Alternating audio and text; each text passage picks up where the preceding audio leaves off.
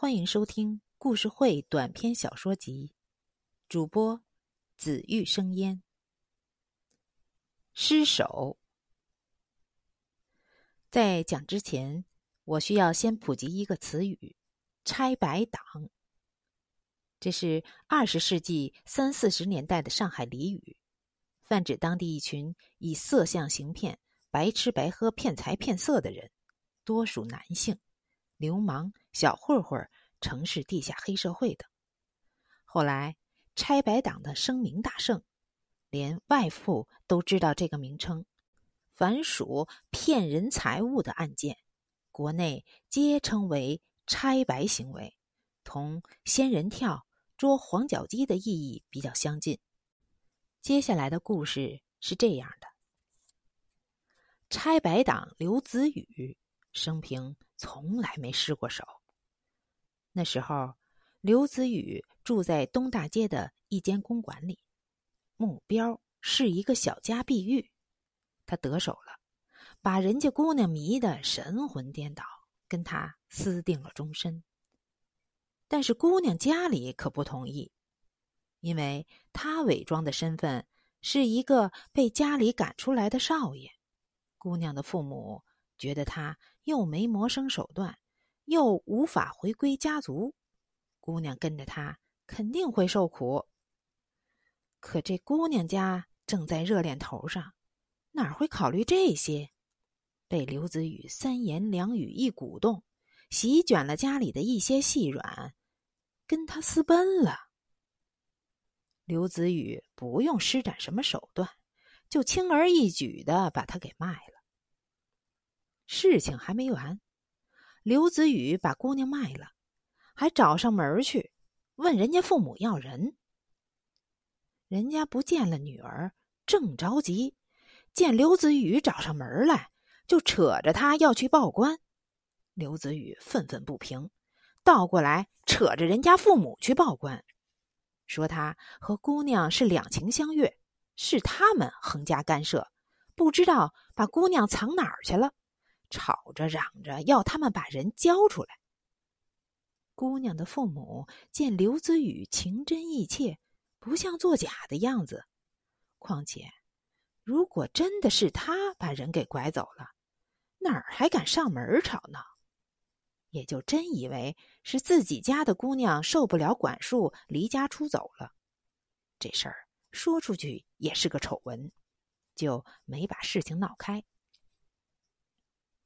姑娘家里没把事情闹开，刘子宇反而不干了，吵着要和他们一起去找姑娘，赖在他们家不走了。姑娘的父母没办法，只好送了他一笔路费，让他自己去找姑娘，找着了就当是嫁妆。刘子宇这才走了。这样，他就从姑娘家弄到了第二笔钱。你以为这就完了吗？别急，还能弄到第三笔。刘子宇从姑娘家拿到钱后，出去转了一圈隔了个十天半月的，再次风尘仆仆闯到姑娘家里去，惊慌失措的对姑娘的父母说：“他在一家青楼里远远的见到了姑娘，马上就赶了回来，要拉姑娘的父母一起去给他赎身。”姑娘的父母听了也是大惊失色，马上就筹了一大笔钱，到青楼一问，的确有个姑娘叫这个名字，但是不让见人，要看得把人赎了回去，慢慢看。姑娘的父母救人心切，就把赎金给交了，结果人领出来一看，名字对了，人不对。根本不是他们家姑娘。这事儿还不能怪人家刘子宇，因为他也是救人心切呀。至于那赎出来的姑娘，倒是愿意跟着老两口回家。可谁敢领个姚姐回家呀？于是转了一圈，人家又回去了。就这样，拆白党刘子宇从一个小家碧玉身上。弄到了三笔钱，这叫梅花三弄是拆白党最厉害的手段。刘子宇弹了一曲《梅花三弄》，有段时间闲了下来，天天在公馆附近的公园里闲走。日子久了，他发现有个穿学生装的姑娘也跟他一样，每天下了学在公园里闲走。起先没什么，后来两个人熟了起来。刘子宇看他挺有意思，就逗他说话。一来二去，结伴闲走也成了习惯。那姑娘跟着父母住在不远处的陈公馆里，上的是教会的女子学校。刘子宇感觉陈小姐天真活泼，对她很有好感，也不打算朝她下手。陈小姐的父母认识刘子宇后，有时叫他到家里来打麻将。刘子宇隔三差五就去陈公馆输上几十上百。陈先生、陈太太有意无意就打听他的家事，这是摆明了态度，同意陈小姐跟他交往了。刘子宇原先并没有对陈小姐抱什么心思，不过。被陈先生、陈太太这么一挑动，也有些动心了，就和陈小姐正式交往了起来。刘子宇不打算用拆白手段对付他，他真的打算跟陈小姐在一起。这些年，他也存了些钱，正好借机金盆洗手，漂白自己。刘子宇和陈小姐交往了一阵，两家人都没什么意见了。就下了聘，为表示自己的重视，他很是下了一番本钱在聘礼上。下了聘，那就是未婚夫妻。刘子宇拆白党出身，哄姑娘的手段自然不必说，很得陈小姐欢心。谁知道，在一次出去的时候，却碰上了杨律师理查德。理查德表面上开着律师行，其实干的是买卖人口的勾当，专门把女的往海外卖，跟刘子宇是一条线上的老搭档。理查德看见刘子宇带着陈小姐，不禁会心一笑，用外文跟刘子宇说：“斯密特刘的手段真叫人佩服。”刘子宇吓了一跳，连忙对他说。这是我的未婚妻，还加上一句，念的是教会学校，示意陈小姐可能听得懂外文。理查德果然会意，跟他客套了几句无关痛痒的话后，递给他一张外文的合同，就走了。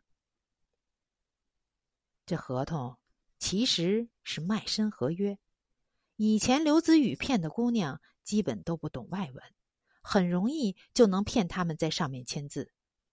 刘子宇不能跟理查德分辨陈小姐真的是自己的未婚妻，只好匆忙把那纸合约塞进口袋，不让陈小姐看见。陈小姐看着理查德走远，饶有兴致的问道：“这洋人是谁呀？跟你说了什么？”刘子宇大感蹊跷，问道：“你？”不懂外文，陈小姐不好意思的说道：“学校里教的只是礼仪和一些常识，还是用国文教的，所以我根本不懂外文。”说着追问道：“他递给你的是什么东西呀？”刘子玉松了一口气，掏出那张纸，笑道：“那洋人是个律师，这东西是一张遗嘱，是我家里。”一位长辈去世了，要把遗产留给我。嗯，我还没想好要不要接受，他就把遗嘱留给我了，让我想好了之后签上字给他送去就好。陈小姐天真的问：“为什么不接受？”刘子宇说：“我是和家里闹了意见出来的，既然已经出来了，就不想再有什么瓜葛。”陈小姐理解的点了点头，又随口问：“这遗嘱是签上字就马上能生效吗？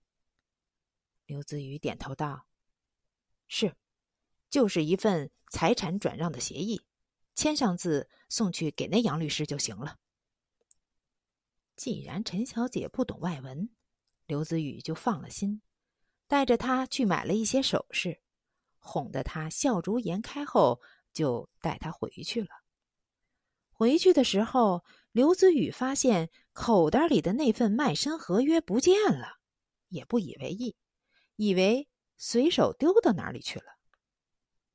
过了几天，刘子宇去陈公馆打麻将，却见陈先生、陈太太面容憔悴，陈太太两眼通红，哭着对刘子宇说：“陈小姐失踪了，家里人已经找了几天，却毫无音信。”刘子宇大为惊讶，答应帮着打听寻找。可是，不管大家怎么找，陈小姐就像人间蒸发了一样。刘子宇百思不得其解，心里十分纳闷。这天，杨律师理查德忽然来拜访他，一见面就对他大加赞叹，说：“Mr. 刘。”想不到你现在的手段越来越精湛了。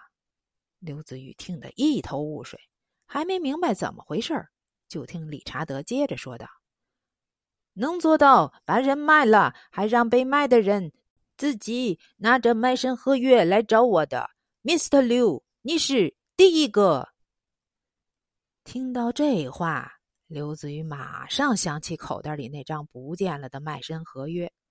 再仔细一想前因后果，这才明白了陈小姐失踪的缘由啊！拆白党刘子宇生平从来没有失过手，但让道上的人不解的是，不知为什么，他却忽然洗手不干了。